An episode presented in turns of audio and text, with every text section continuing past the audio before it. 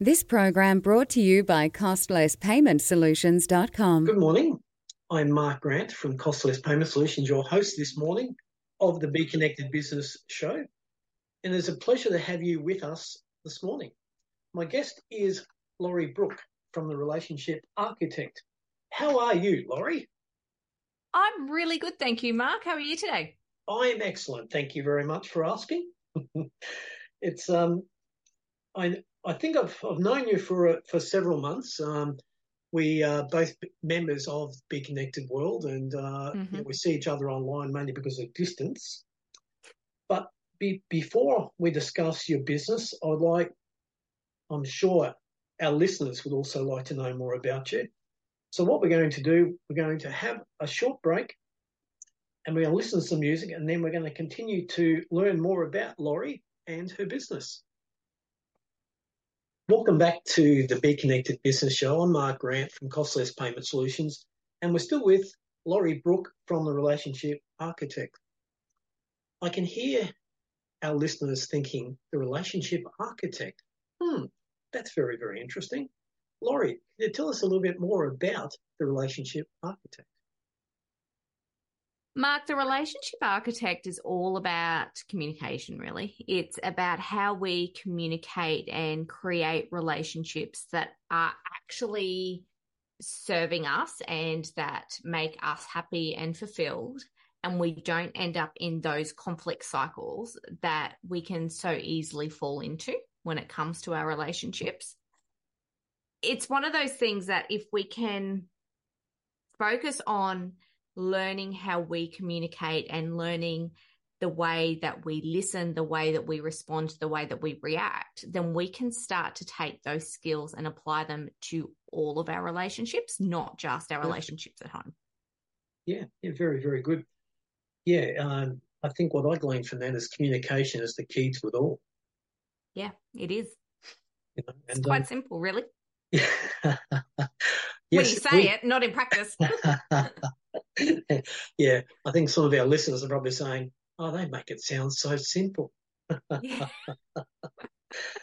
yeah. Um, from my knowledge of you, I know that you were a family lawyer in a previous life. Why mm-hmm. the change?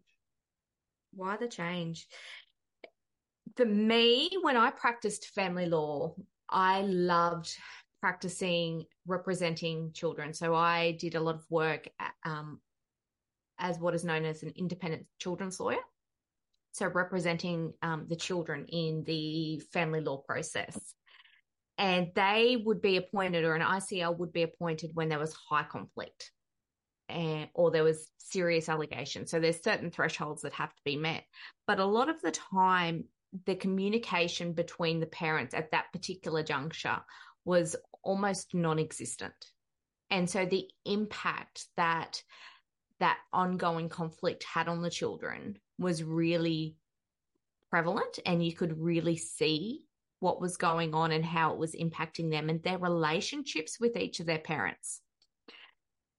And what i wanted with my with my i suppose my purpose was this isn't right this isn't nice you know putting aside all of the horrible horrible stuff that can happen to children um, in family situations or in any situation. So putting aside the the abuse, the neglect, the domestic violence, when you've got children who are impacted by or surrounded by adults who don't know how to communicate, that's what they're going to grow up and learn.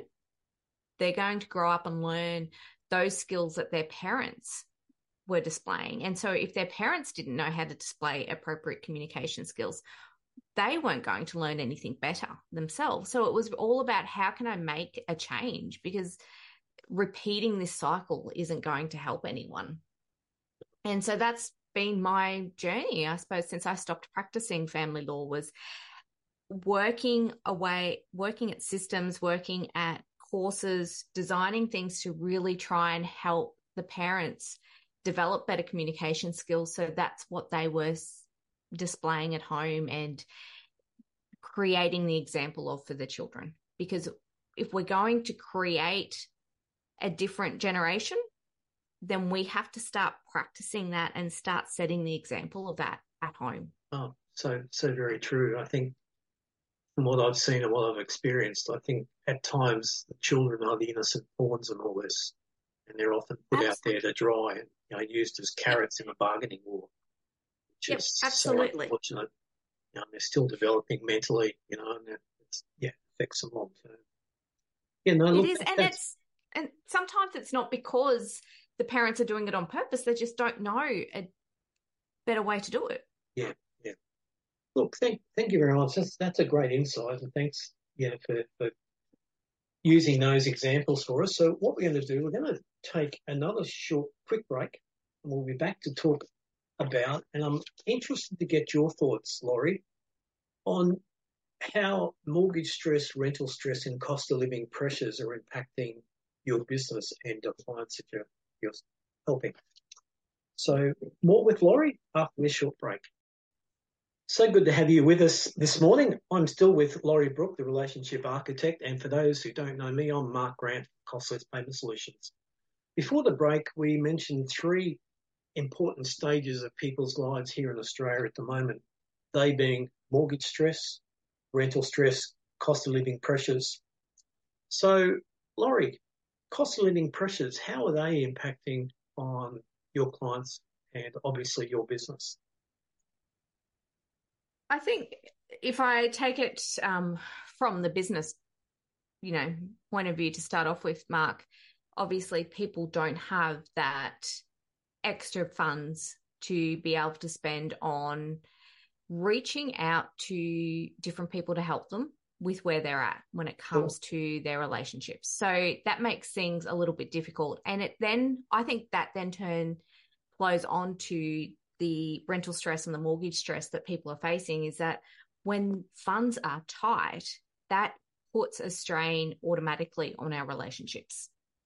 And we start to get agitated and we start to stress and we our emotions start to run that little bit higher when it comes to where are the funds disappearing to, you know, making choices. What are our priorities in terms of our spending and having those conversations with, you know, what those priorities are and where we need to, you know, put our funds this, you know, this week. Because let's face it, at this particular point in time, for a lot of people, it's a week to week or paycheck oh. to paycheck. Yeah, so true. And so when we have to have those conversations so frequently, um, and our communication is not good and our emotions are running high, and it puts that added level of, I suppose, um, conflict already or angst over our communication, things can start to get out of hand. And that's generally the time when you need to reach out to someone and say, Hey, can you help us? Because we don't want to go down this spiral, but we don't have the funds to get there Yeah. we don't have the funds to pay for people. So being able to help people and show them that there are alternatives, that there are ways that you can get this help without having to spend thousands and thousands of dollars. And also bearing in mind that if you can find the funds at this point to get some help, it's a hell of a lot cheaper to find those funds than it is to go through a separation or divorce process. Absolutely. I, I suppose it's you know, um, speaking on behalf of the man's point of view, I suppose it's sometimes uh, looked or frowned upon that a man will not ask for help because if they do, they're looked at, at as an inferior male, if that's the choice of words. But from what you've said, I think what's most important realise, hey, you're not, male's not just thinking about a male, he's thinking about his partner in life, his family. So just has to, uh, what's the word, harden up and and know that there is help like what you provide out there, you know, to, to help people navigate these uncharted seas that they're they're in. And it's that is so true, and I look at it like you can use the sporting analogy of having a coach, right? You know, you yep. get a coach in your corner to help you train, to help you get through that event that you want to get through, or to train for the Olympics, or to, you know, whatever it is that you're training for. Or you go to the doctor when you're sick to get some help and get some advice so you know what you need to do to get yourself better. And your relationships are no different. It's just that we have to make the, con- the conscious choice to ask for that help because it's not something we're used to, especially when that hasn't been an example set for us by our parents or our family. Yeah. Yeah, because, you know, just like, you know, that, that event that happened in the world there, you know, three years ago, it's um, created a new world for us to not only just live in, but to, to do business in as well. So, you know, COVID has changed, changed everything forever. Oh, it certainly has.